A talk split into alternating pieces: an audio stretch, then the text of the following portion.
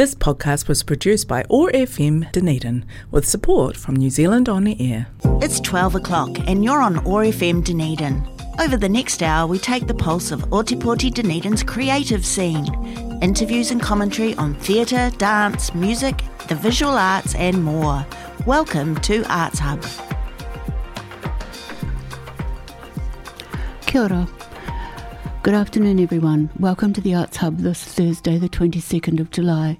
Today, our guests are Lucy Marinkovich, the Caroline Plummer Dance Fellow at the University of Otago, who will talk to us about her community project, In Motion Dancing with Parkinson's. Then we'll hear from jazz duo Karin Reid and Alex Wolken, who've been working hard to set up the Albany Street Jazz Loft, which has its inaugural gig tomorrow night, Friday, the 23rd of July. So Lucy Marinkovich received uh, the University of Otago's Caroline Plummer Dance Fellowship for 2021, which is for six months, finishing in August this year. Lucy is an artist, choreographer, educator, practitioner, and performer who works with young people, those with disabilities, and also the uh, professional dancers. Her company, Borderline Arts Ensemble, has been lauded for the surrealist inspired Lobsters dance theatre production and in 2020, their latest commission was premiered at the New Zealand Festival. It explored the true story of a dance epidemic from the Middle Ages, Strasbourg 1518, which sounds totally fascinating. So, welcome, Lucy. Thank it's you a real, so much. it's a real pleasure to have you on the show. Perhaps initially you could say a little about the Caroline Plummer Dance Fellowship and your thoughts around the project you saw as being beneficial to those in our community who have Parkinson's. Yeah. Uh, Morena, thank you so much for having me here. Um, so, yes, I am the 2021 Caroline Plummer Fellow in Community Dance, which is given out by the Otago University. So, I'm one of a few fellows. They have them in different disciplines, and the Caroline Plummer Fellow is set up for dance. So, Caroline was a student of the university around 20 years ago when she passed away very young of a um, very aggressive illness, and her big vision was for dance in the community to um, come together as a way of kind of like bridging and um, creating stronger ties. And so I'm one of uh, many fellows now, all with very unique, very different, very beautiful projects. Um, so it's been a real honour to be um, part of that very special group of people who've been contributing to the community here in Otepoti. So um, my project is called In Motion Dancing with Parkinson's. Um, it is a program of dance classes with exercises designed specifically um, for people living with the symptoms of Parkinson's disease. It um, was inspired by a program that's been going for around 20 years or so in New York, is where it started, called Dance for PD. Um, and this was run by the Mark Morris Dance Company in Brooklyn. Really phenomenal group. Um, it's been largely run by a man called David Leventhal there, and he has been. Uh, developing this pro a program called Dance for PD with a whole bunch of researchers and scientists now feeding in, and um, the effect of dance for people living with Parkinson's disease is really quite transformational. It's really incredible. You see people walk in in one state of being and walk out um, in a completely different one. So, at the end of 2018, I had been working um, as the dance educator for the Royal New Zealand Ballet, so going around the country delivering dance workshops and um, my partner and I, my partner Lucien Johnson, who's a composer, we got this phone call from the Arts Foundation of New Zealand. You can apply to the Arts Foundation of New Zealand. You get these phone calls out of the blue saying that you've been selected for an award and honour by your senior peers. So that for us was the Harriet Friedlander New York residency. Um, when I was in New York, this is where I went to the Dance for PD classes in Brooklyn throughout the year and participated in the classes, was a class assistant. So some people there did need, um, their Parkinson's was very advanced, they needed some physical assistance throughout the class or at the beginning and end setting up and moving chairs, this kind of very basic thing that, you know, just needs to happen. So it was an extremely interesting year um, and that was definitely um, a highlight clearly a highlight for me of the experience of living in New York. And then we came back to New Zealand, and a few things happened in the middle. Um, thank you, COVID. But um, at the uh, end of 2020, I found out that I'd been selected for this this year. So um, I am here as a Caroline Plummer Fellow, starting my own classes. So Dance for PD is a registered trademark program, so I can't call it the same thing, but. Um, they, uh, David Leventhal and the Mark Morris Group and the Dance for PD team, they're very um, just energised and supportive of people taking the knowledge that they've done and just going and doing it in their communities. They just want this work to be happening because it is so transformational and has such an incredible effect on people and communities. So, um, my program is called In Motion Dancing with Parkinson's, and it is um, a, a weekly class that we do here in Dunedin, and it's performed with live music, which is very special. That's amazing, live music. Yeah, we are incredibly lucky here. We've had the unbelievable, um, unbelievably talented and just very lovely all around person, Tessa Peterson, who's the concertmaster for the Dunedin Symphony Orchestra, playing her violin for our classes. Uh. And it is sublime. Um, Tessa's just been completely wonderful. She's very, um, she's actually also very playful with her music. So she's brought in some incredible repertoire of hers, of um, Bach and Strauss, but she's also been playing some sort of um, some other tunes. So we've got Colonel Bogey's March from the Bridge Over River Kwai, which is a really good one for keeping tempo. Um, so no, it's we sort of approach the class in a very playful way, and Tessa's really understood that. And honestly, it's just been a total joy to work with her. She's a class act. That's fantastic. Um, I have had things uh, to do with her, and she is she's a very amazing person, mm. and so approachable. So that's that's exciting. Having live music that must have been very exciting for the people who were involved. Um, it's also very exciting for me. We actually, we, um, it's really funny, that we, uh, with, I largely what I do is I work as a professional choreographer um, for contemporary dance and dance theatre, and it's actually not so often that we get to work and perform and even rehearse with live music, even take classes. It's um, um, it's an expense we often can't really afford, and so um, again, Tessa's generosity has just been pretty phenomenal. But yeah, we don't often get live music, but the important thing around it, because it is actually a really essential component of these classes, is the way that the brain um, reacts and fires up when we're listening to live music. It is very different to when we're hearing recorded sound. And so the purpose of the Dance for Cla- um, Parkinson's classes is that the information that I have as a dance teacher and somebody who has knowledge of the body, we say that that's just very useful to people living with Parkinson's disease, the way that we think around coordination and balance and strength and flexibility, and the way that we layer all of these things together. And then using live music as part of this experience is really important for the sense of artistry. So the reason why that is is because it's the classes that I teach they're not about physiotherapy. They're not actually even about dance therapy necessarily. They're really about the experience of being inside your body in a really positive way.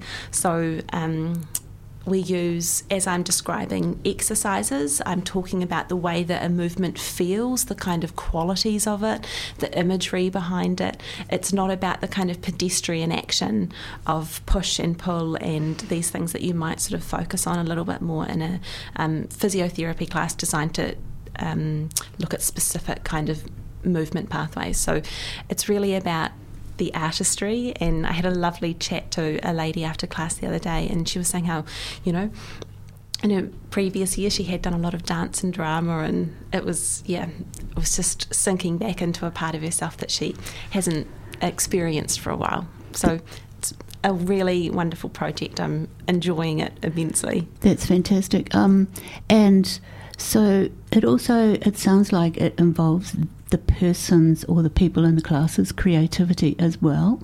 Um, so it's not a rigid structure that they, as you say, it's not the push pull, um, and so that they can actually develop their inner vision as well, perhaps. Absolutely, absolutely. And the class is it's very it's very playful. We have a lot of fun with each other. So I design the exercises around honestly whatever kind of comes to me. so we had one recently that was looking at Matariki and the stars. Um, I also watched a gardening program on TVNZ on demand recently, and it was called oh gosh, what was it? It was such a fantastic show. Um, it was about people designing their own gardens, and I'd watch this and I explained that you know this is what the next the next exercise was going to be about gardening. Little that I actually personally know about it. And um, no, we had a very funny exercise because there were some pro gardeners in the room who picked up on my very sus knowledge of um, uh, green thumbery. So yeah, no, it is. It's very creative and it's um, yeah, it's very fun. That's amazing. Um, so, the ages of the people who have been involved are they quite varied ages? Um, we always assume people to be a bit older, but not necessarily. Oh, that's interesting. I, I think in my um, uh, when I was a student, I was working in retail, and there were just a couple of things you never ask people, like mm. the age or are you pregnant. Mm. So I've just never asked. I'm just happy to see them every week. So around ages, I'm not too sure. But yeah. typical diagnosis for Parkinson's disease is around 60. Okay. So um, it's really that age group and um, above. I think we have somebody turning 90 very soon. Wow, that yeah. is incredible. I think I got that right. Not that's, naming names, but yes. That's incredible. Yeah. Um, so, if you've just joined us, I'm talking to Lucy Marinkovich, the University of Otago um, Caroline Plummer Fellow for 2021, whose project fo- focused on those in our community who have Parkinson's. Um, so I wondered if you thought that the participants will continue after the project finishes, um, you know, do do some of these movements on a regular basis. I would hope so. Mm. I have um, one of the members of the class, Clive, is actually excellent at doing homework every week. So I might talk about some professional dance experiences that I've been in, or I have a exercise in there which is inspired by the Cygnets, which is a um, small section of the ballet Swan Lake. Yes. So we have a um, a somewhat simplified and not quite as fast version of the cygnets that we do in class. And, you know, yeah, Clive's fantastic. He's the one who went away and had a look at the original and came back knowing what to do. Um, he's wonderful. So, in terms of the class ongoing, I actually, yeah, I, I feel a real responsibility that I don't want to provide this and have it be a positive experience and then for it to collapse or not continue I go away. So I'm now halfway through my residency, and now that um, we've sort of really established the class and the kind of format, and we've built a really lovely relationship between us all, now what my plan is to do is to bring in some other um, local Dunedin dance teachers so that they can come in and share the class with me. And then when I leave, it can keep going. And then I'm Wellington based, so I will be heading back there at the end of the year because it's where my partner and my cat live, um, and I hope to set up the classes there as well so we can run it in two places. That's, That's the plan. That's the grand plan. Well, I think that sounds amazing, and I really think that it's something that will work. I really think that's such a smart idea to involve local dance uh, teachers as well.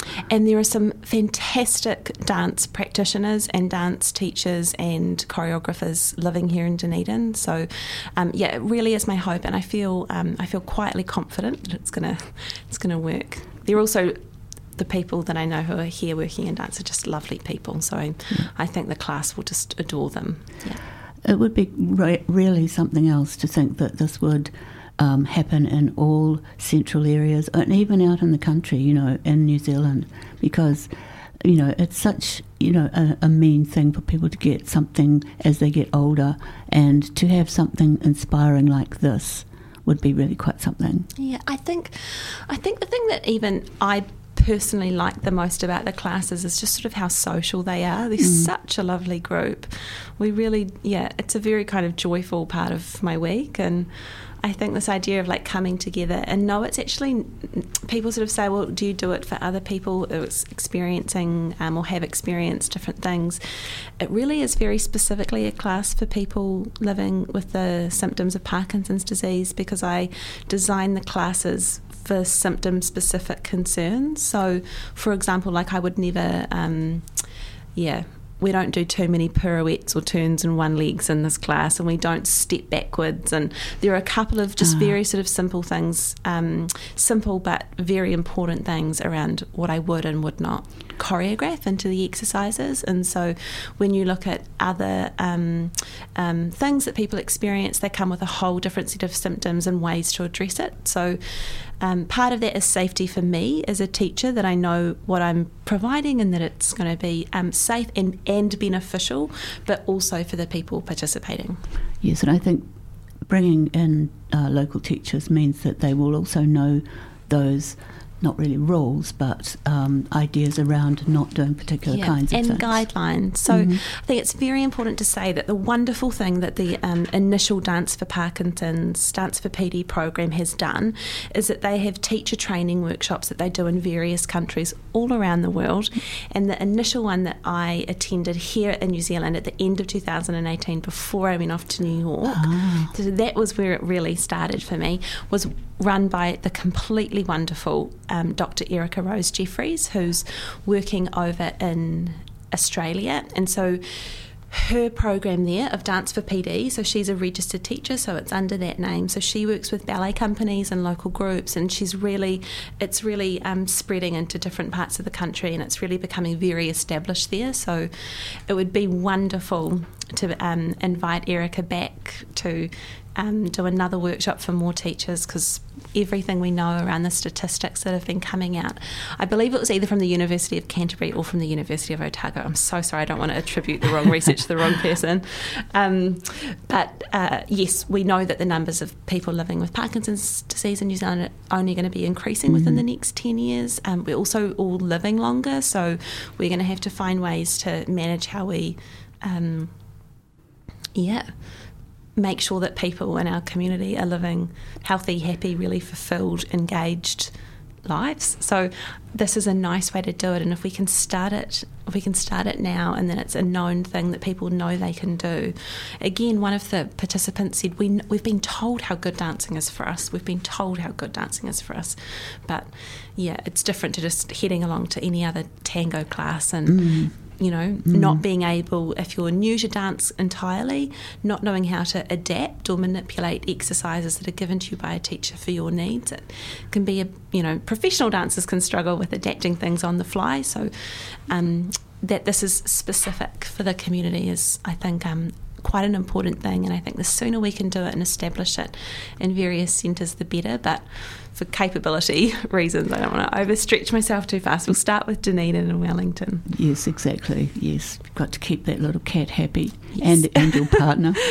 um, and so um, I was just going to ask a little bit about your um, job with the um, New Zealand Ballet Company. I mean, that's pretty amazing as well. So, do you work with them? Sort of, do you travel around?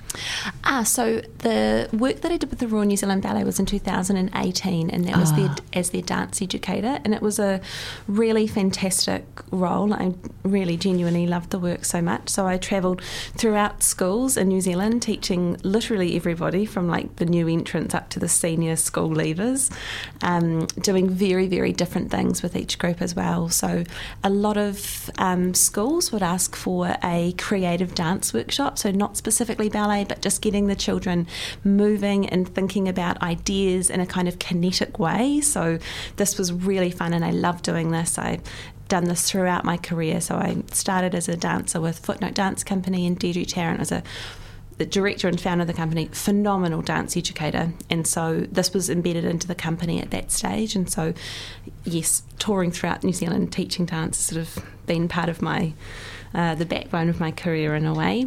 And then the other fun thing about the ballet company job is that some schools would want workshops based on the current repertoire. So we would go and learn a section of the show and then go teach it to the students. And then often they would go and see the school's matinee. So when the um, Dance of the Snowflakes came on at the end, they could all point and go, I just learned that. I know that. That's exciting. um, which is really fantastic because you can hear you can hear them in the audience, the kind of um, uh, excitement of recognition. It was really fun. yeah, that's And then great. alongside that work, we also did um, audio described ballets and touch tours, which was really fantastic. So the audio descript, um, described ballets were um, done by audio described Aotearoa, who are based up in Auckland but would travel throughout the country. And this was really this the work that they do and the collaboration with the ballet company is phenomenal. It is great. So please have a look on the ballet company website when they're doing their national tours, and you can see what shows they have which are audio described. Um, but incredible experiences and just making ballet and dance and theatre attendance as accessible as possible, which is what we all want. Oh, it's marvellous, it really is. Um, so we still have a little time, and I wondered if maybe you would like to talk to us a little about um, the uh, dance epidemic. Was it in Austria in the Middle Ages? it sounds Austrian, or I'm not sure. The Strasbourg was, um, at the time, it would have been its own city state oh, or municipality, but now it's part of France. But it's really it's very much on the cusp between France and Germany. Um, when my partner Lucien and I went there when we were doing the research for the work and it feels very German. Um, I mean, people speak French, but there's definitely an accent. The um, food feels very German. It's so it's part of the Alsace region, yes. so it really is right on the cusp. Um, and it is if anybody remembers the Disney film The Beauty and the Beast, this is when she's sort of wandering around the town at the very beginning with those gorgeous um, half timber houses. The animators had pictures of Colmar, a town just south of oh, Strasbourg. So actually, that is where the inspiration came from. Uh. So it is very fairy tale like. Yes. Um, so the I also am the artistic director and choreographer for my dance company, which is called Borderline Arts Ensemble.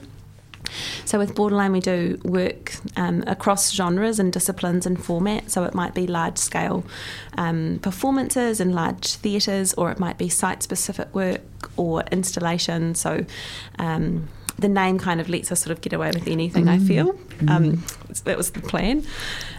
And Strasbourg 1518 was our most recent work. It was commissioned by the New Zealand Festival for 2020 and um, performing at Circa Theatre in Wellington, and we were, if not one of, then the first show in New Zealand to get cancelled because of the pandemic oh, in 2020, yes. which was quite devastating on an um, ironic level because we'd made a show about a plague that got cancelled because of the pandemic.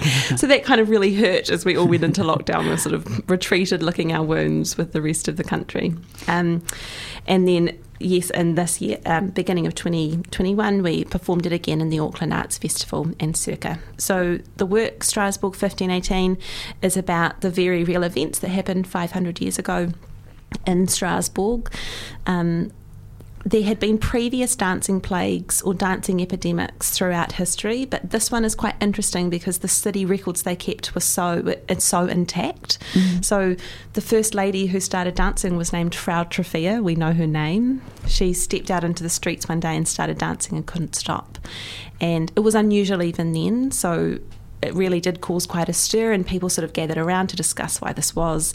Um, and such was the kind of misogyny of the time that the diagnosis they gave was that they thought she was trying to embarrass her husband and like publicly shame him by dancing in the street. So she got carted off to a sanatorium, and that would have perhaps just like stayed as it was, but actually that theory didn't quite stack up because by the time they'd taken her away and brought her back, more people had started dancing, and it slowly started to escalate and snowball. So, what Lucien and I were really fascinated by with this kind of tale is the sort of absurd but very genuine reasons that they had, mm. the kind of searching for rationality of why is this thing happening. So, the astrologers that they um, spoke to thought it was because, you know, Medusa was in the seventh head of this and it's making everybody go crazy. They thought that they were cursed by Saint Vitus. Even now, Saint Vitus's curse is when your knees, um, you have jumpy knees. So they thought Saint Vitus had cursed them, that the devil was in their bodies, dancing out their kind of sinfulness. Mm.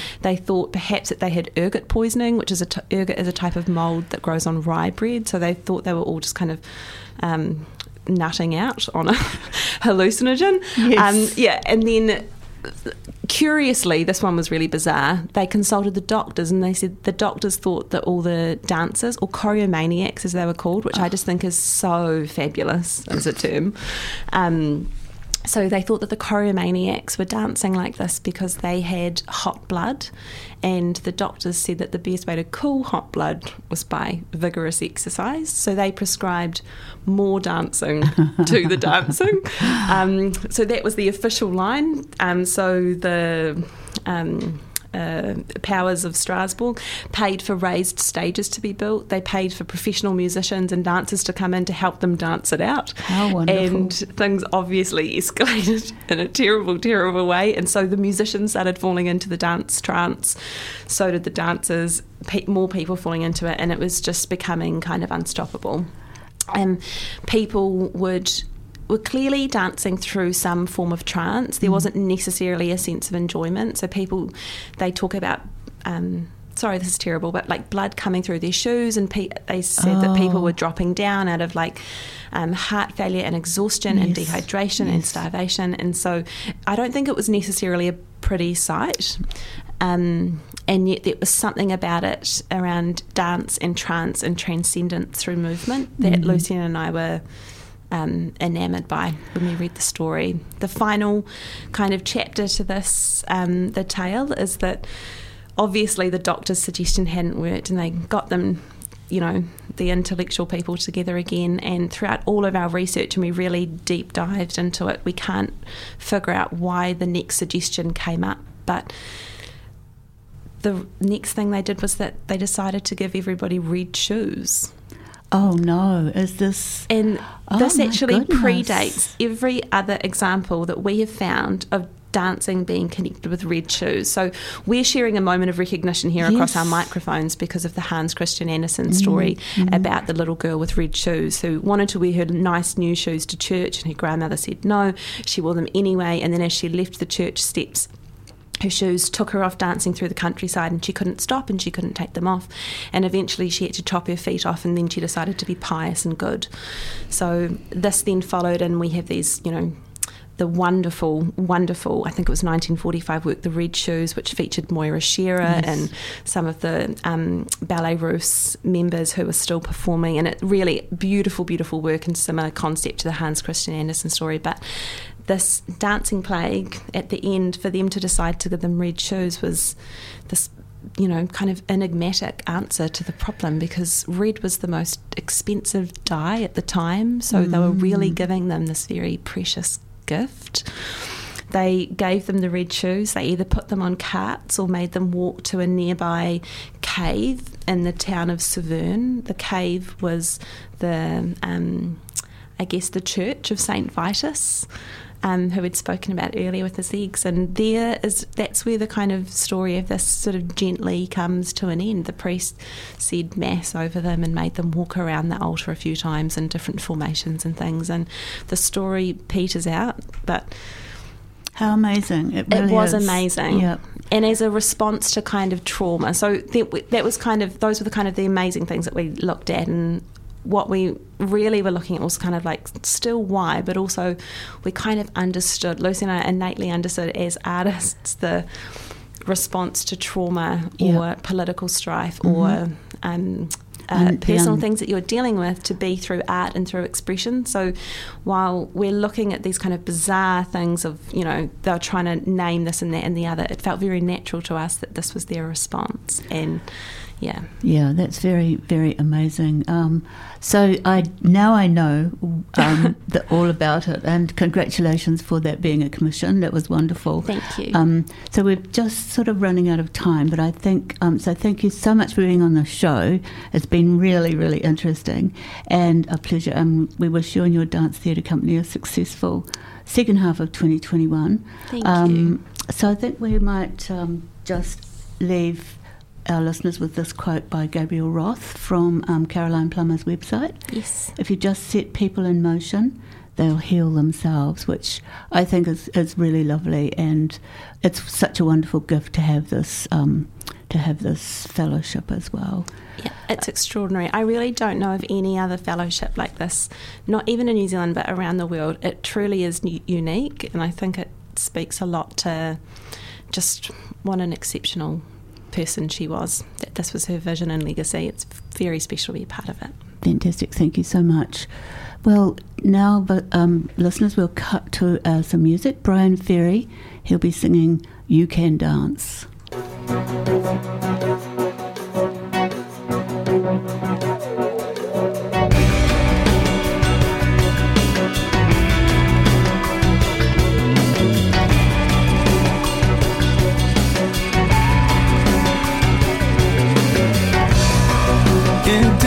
Discotheque dawn. That's when it came to me. I've been raving through the night, looking for some company. It was the mambo talking. It's got a lot to say. But do you come here often? Or do you wanna play? We're hitchhiking to Paris and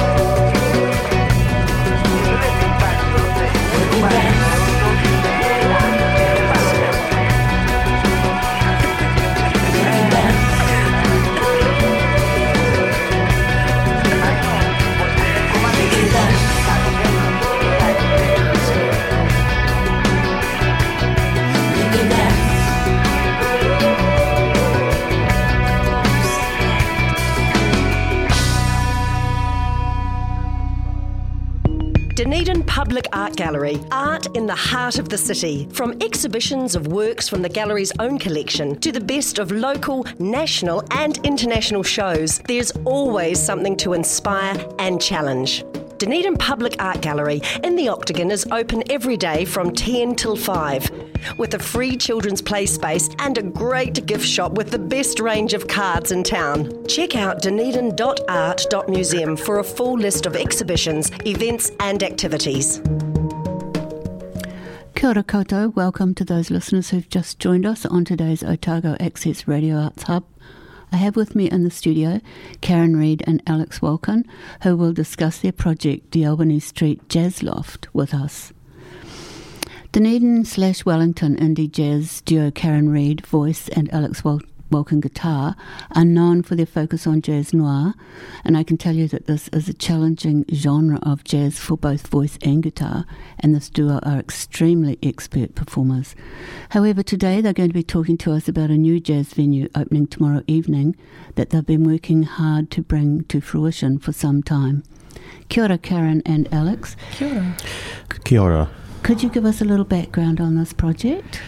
Well, um, it started, I guess, with um, a performing arts initiative, um, ad hoc productions, which kind of kicked off things on my return from the Christchurch earthquakes. I beat a retreat from there back in 2011, and this was to present some um, original creative cabaret, which included jazz. Um, and that went on for several years, was very successful. And then there was a kind of the progression of that was to kind of uh, form a trust. So a trust was formed at the end of 2014, and uh, we named that the Dunedin Jazz Cabaret and Performing Arts Trust. So that was um, born then, and um, uh, a jazz festival was supposed to take place in 2016, but there were some unforeseen circumstances which I won't go into, and then a, hiat- a hiatus period because I had to go overseas for family and do some other things. And now back in Dunedin, um, the Albany, thinking about what to present under the umbrella of that trust, and so the Albany Street Jazz Loft came about from that thinking and um, and so uh, was it an obvious space for you? Did you see it as being? Um, well, Alex and I had been kind of bouncing around some ideas about well, where's a good venue? Because it would have it needed to be a pop up venue because. I, for one, am not in, too interested in sort of commercial spaces. Mm. Um, I like independent pop up spaces. Um, just because I think it adds a, a, another layer of character. Um, so it was quite difficult to think of that in Dunedin with with there's there's a few kind of yeah, where have all our spaces gone? well, that's right. Um, and then all of a sudden, uh, uh, I had used the Playhouse Theatre in the past, back in 2011 and 2012, and really enjoyed putting on um, performances both in the theatre itself and the upstairs coffee lounge, which I really liked, as well as a space. And um, the Playhouse had closed, I believe, over the um, lockdown period, obviously, but I think they had had some refurbishment. And then all of a sudden, I saw that they had opened again, and I thought, yes, that is the place mm-hmm. the coffee space upstairs, the coffee lounge, because a small, intimate space was what I wanted for the project. Yes, um, thinking about the idea of a small pro- project. Um, a project with a small space, I should say, because it's not a small project, I'm sure. Um, so I note that you are happiest performing in small venues with small audiences. Yeah, so that's my preference. It is a preference. It's Yeah. not just a happenstance. Um, No. But it, I would imagine then that it is quite hard to find some small spaces that Mm. work because there are quite a lot of bigger ones. Uh, Mm. but then you you probably have to um, you know spend quite a bit of money hiring them perhaps. Yes, indeed. Uh, But we also ran up against the fact that the small spaces probably wasn't going to cover the costs, and it doesn't. Hence, putting in doing some fundraising around that to kind of support the venture. But the small, intimate space is a key component of the project. So that's quite interesting, and so that will limit who you may Yeah. want to have um, performing there as well. Yeah, yeah. I mean, depending on the instrument, um, maximum of five, but it would be more likely trios and quartets or duos or yeah. Mm. Yeah. and we do have quite a lot of trios, quartets, and duos, but yeah, we we don't think a big band would fit into that. space. No, I think that's already been kind of covered with the Hanover Hall Yeah. project. Yeah. There, that's Yeah. their Cole Pupper. Yeah. Yeah. I mean, I think it is really nice that we have quite a lot of jazz in the city. Um, you know, it's a bit sporadic at times, but um, yeah. So um, I'll just just let everyone know that um, who's joined us today on Otago Access Radio. Um, I'm talking to Karin Reid and Alex Wolken, jazz duo, who've created the jazz um, venue, the Al- Albany Street Jazz Loft, which opens tomorrow evening. Um, so, could you let us, um, the listeners and myself, know something about the venue and the inaugural performers, Duncan Haynes Trio? I know you've already spoken a little bit about the fact that it's the upstairs, which sounds really interesting. Um, Yeah, Alex, did you want to talk about who's coming and the space? How did you find it? Um, yeah, well, the the space is uh, kind of intriguingly sort of retro and vintage. Kind of, it has that kind of vibe. You know, there's sort of a little bit of theatre paraphernalia up there, and we're going to use. Well, people who come along and on Friday will find out what we do with it, but we're, we're trying to uh, um, use utilize sort of minimal means to transform it and yeah, in the most uh, suitable it won't way be possible. glamorous in any shape or form. It's no, and, but that's not what we were really looking Yeah. for either. Um, we we were you know kind of after something, I guess, a wee bit. Uh, grungy, Well- but um, uh, the Duncan Haynes trio uh, are a very, very consummate group of performers. Duncan Haynes himself, uh, I interviewed uh, on the radio show that I do fortnightly on Radio One um, about four days ago, uh, and. Uh, that was really interesting hearing about his life. You know, he's played professionally and recorded professionally with some um, quite top level people in London, Paris, uh, in Louisiana. He played in a rock band, went to the States, went, ended up in Louisiana playing blues, uh, then ended up relocating uh, with his, I think, his, his current wife at the time to uh, Peru and taught music the university in Lima.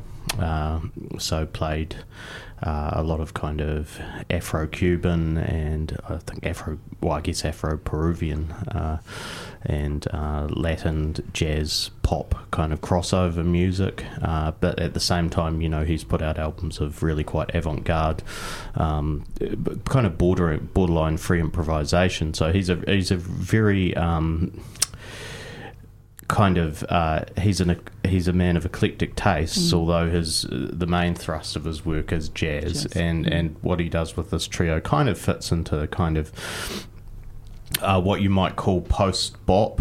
Uh, it's sort of there's elements of the language of, of bebop, but it's it's taken things in a in a kind of more um, complex direction, you know. So you could hear elements of actually like like the the kind of music the likes of Miles Davis or um, Wayne Shorter were moving towards in the 60s you can hear elements of that sound i think in it but it's also contemporary it's also distinctly you know he's it's got a distinctly um, kind of yeah as, nowadays as well as a classical. it. Aspect. Oh You'll yeah, be able there's to a, hear that a, coming a, through. you can hear that coming well. through in his playing as well. Mm. I, I think, uh, according to his bio, anyway, I think he started off as a cello player when he was a kid, so um, he's got uh, uh, something of a classical background as well. Uh, that's my understanding, at least. And Mm-hmm. uh, Mark and Seth, who play with him, uh, um, you know, really interesting musicians in their own right. Mark, uh, is, the drummer, is also a, a composer. He's got his own quartet, the Mark Lockett Quartet, uh, and he's spent a lot of time overseas as well. Duncan was overseas for 20 years. Mm. Mark was probably overseas for, Probably about the same time, but yeah. Mark brings a kind of New York flavour Mm-hmm. Yeah, to yeah, his they- drumming. You can they- definitely hear that come through. they went d- in different directions geographically, and that sort of is possibly um, resulted in a kind of different flavour to the way they play. But um, Duncan was saying the other day in the interview that um, um, he was sort of amazed at how on the same page they were having, Yeah. you know, run into each other, having known each other in maybe the 90s and then run into each other in New Zealand for the first time in about 20 years, having both been overseas. And like Karin said, Mark was in New York for a long time. I think he was also London, in London. yeah, and Australia. Yeah, and uh, Seth is quite a lot younger than them. Uh, he's in his 20s, but he's a very um, talented up and coming Yeah. young player who's just come through jazz school, I think. just come through, and I've just seen him just go from amazing creative and musical strength over the last year. So, seeing him in this trio format with Duncan's playing Duncan's work was just so impressive. He's a wonderful player. That's Yeah. amazing. And, and what does he play? Double bass. Plays Ah, Yeah. okay. Yep. Uh, so, um, sort of bass, drums, and Yeah. Um, Duncan's going to bring his keyboard because we don't have a, a grand piano up there. no, unfortunately not. No. a bit small, small Yeah. space too. small space, Mm, very up close mm. and uh, personal. We Yeah. we did set up the seating. It was an experiment, you know, um, and we've got sixty people coming along, and we've had to kind of put the seating in a kind of more formal setting to get everybody in there. Yeah. You know, we may not get as many people along the next time, so we might be able to get a bit more wriggle room in there with a few tables. But we're delighted that so many people wanted to come and see Duncan and his trio. Yeah, in that space, communing in that space. Yeah, I think possibly too. Um, some people haven't been to the Playhouse for such a long time. Yes, They or probably- never. Yeah, Yeah. possibly, and so they're a little bit curious in that way as well. But they also get to be entertained. Yes, ex- absolutely. Yes. We we do apologise for the stairs that you do have to climb. That's just uh, it's just not fully accessible, but they're very forgiving stairs. They're not too Yeah. steep. But I think that's part of the journey as Uh, well. yeah. You know, Yeah. into the space. Yeah, no, I think, I th- yeah. So it sounds really good. Um, and you have have you got a bit of a lineup coming up? Um, we've uh, got the. We'll make an announcement of who we've got for August at the night, so the people Oh, that are there nice. at the night will get to hear who's coming Uh-huh. and spread the word. yeah, spread the word. Mm. Yeah. Oh, that sounds great. Now, um, as far as your own um, music and compositions go, um, I did hear um, a rumor that you were working on an album. Is this true? We're trying to, but this project kind of got in the way for a few months there. Um, we started writing last year, um, and we've travelled to Wellington and back again. So, and and doing some work as well. So all of that does impact on the Yes. writing stuff, but that that is our main kind of focus. Mm. Yeah. Yeah, it's still in the works. Yeah. right. Watch uh, this space. Yes, Yeah. well, it'll be exciting. Um, and did you perform at the arts festival, or was COVID? Did COVID hit everything at that stage? I've, I'm a Um, bit vague now. We performed at the Wellington Jazz Festival, Mm, which was postponed and, and took place in November last year. Oh, okay, Yeah. right, yeah. And we performed with um, double bassist and composer Umar Zakaria. Yeah. I think you came to that Um, yes, I concert, came didn't to you, that last year that we Yes, debuted it? That's right. Yeah, um, yeah. So that was quite interesting because that was a, a trio, the three of you. yeah. yeah. Yeah, we enjoyed that collaboration very much. I have to say that the last of your um, concerts that I went to, um, it was very upfront and personal. I think I was sitting maybe two feet away from I know. the both of you. I, I hope I, I- didn't spit on you or No. anything, you know, accidentally. no, and I thought, gosh, this is really close. But once once you, you start singing and playing, it's just what it is. Yeah, And you once you, don't start notice. breathing together, Mm. I think Yeah. everyone can just relax into that vibe. It's Yeah. probably not as up close and, and personal, but it will still feel. Um, Yeah, it, it, it works That quite personal. well, that intimate Mm. space, yes. Mm. Um, yeah, so, um, well, unfortunately, people won't be able to come t- to see no, because because it's booked out. But I guess that's a good, um, you know, promotional line as well for August. Mhm. And it means- hopefully, yes. Yeah. And um, the program that we do um, aim to um, present. Um, you know, apart from its contemporary and innovative kind of um, style, we hope that it's eclectic in that. So you'll be getting audiences will be getting a different flavour Mm. of that contemporary style. Mhm. Yeah. Yeah.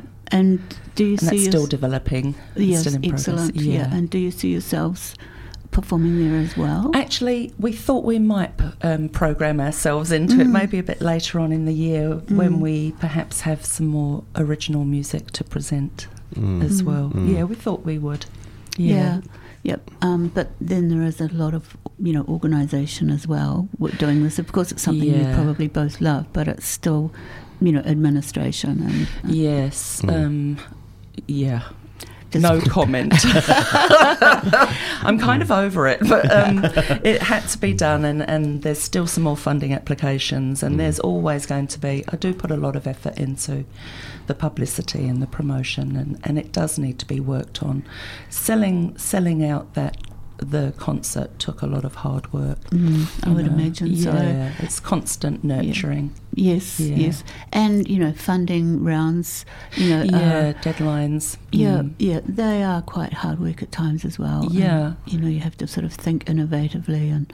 Um, yeah. Well, we're happy to delight that, uh, delighted to announce that yesterday we are the happy recipients of an Otago Community Trust donation um, that That's we great. applied for. So I feel that um, the the project is um, yeah being met favourably.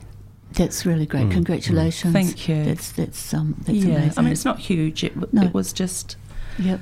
yeah. It's it's a recognition. I think so, and Mm. hopefully the DCC will um, support us in the Mm. next round. Yeah. Yeah, that's very very excellent. Um, well, I um, I can't think of much else that I would like to ask you. Would you like to mention anything that we have perhaps just coasted over the top of? I'm going to be very excited to see what you're doing with the space. Yeah. Well, don't get too excited. oh, just the, it will be it will be dark. And, yeah. Yeah. we'll all be just like um, hoping. I'm hoping there's enough oxygen in the space, um, and oh well, it can always rush up the stairs. yeah, we can always open the window. To be honest, we do. We're, we're going to have a bar, so um, we'll be running a cash bar, and there'll be supper there, some homemade soup and lovely toasted sandwiches and things like that. So That people adds can to come the- along, Mm. yeah, and Yeah. and have a glass of wine or a beer or yeah, something else and something to sup on.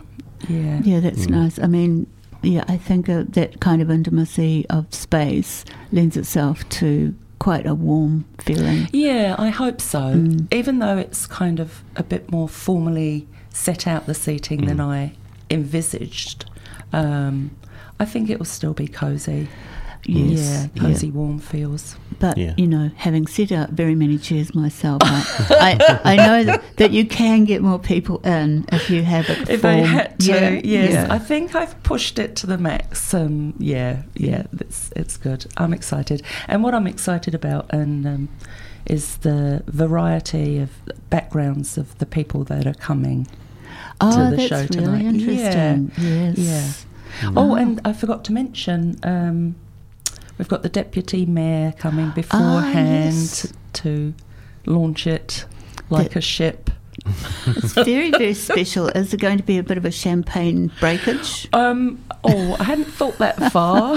I was thinking my health and safety hat on here. Oh, yeah, of course. I think can't- she's coming to just say a few words. Yeah, that's really um, lovely. yeah. That's very, very nice. But um, Duncan and the trio um, were very excited to be invited to come to the to the Mm. launch, and that was very humbling, wasn't it, Mm, Alex? mm. And they then kind of constructed a tour Yeah. around it. Uh, so they're doing a So wee. they could afford to get down here. ah, that's so, so, that, so good. they're doing a wee South Island tour at the moment. I think they're playing in Christchurch tonight uh, Yeah. at Space Academy, and uh, they've been in Picton uh, maybe last night or the night before, Yep. uh, and then after Dunedin they're going to be playing at uh, I think the venue's called Nelson. Fair, Fairfield House, Yeah. something like that in Nelson. Yeah. Yeah. Yeah. Oh, that sounds great. Well, thanks so much for um, for being on this week's Arts Hub. Thank you for inviting. Thanks. It's great to talk about the project um, with you, Lynda, because I, I know you've how much you love jazz. Yes, I do. And um, so um, yeah, ongoing jazz, and uh, we wish you all the best for a cool jazz future. Thank you. Thanks All right, very much, cheers. Lynda. Um, Cheers. so we do have time. Do we have time for a Duncan Haynes and Matthew Mitchell um, piece, Abolition? Ooh.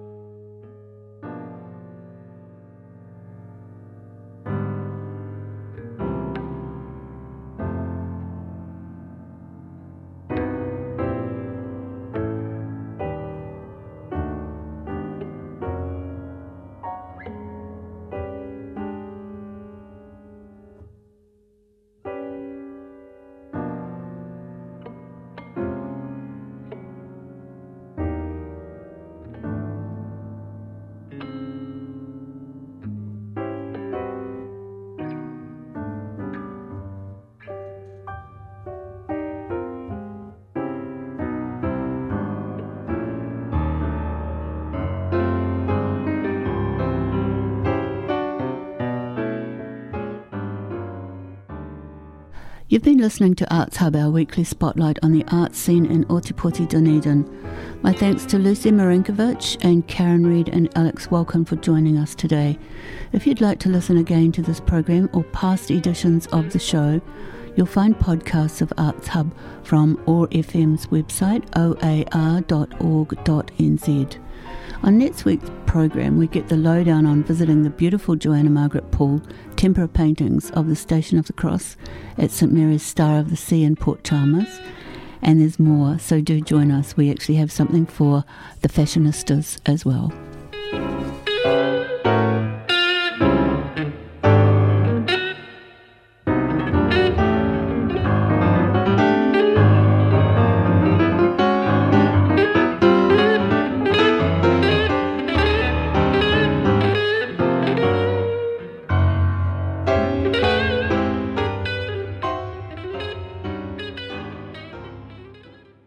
This podcast was produced by OAR FM Dunedin with support from New Zealand On the Air.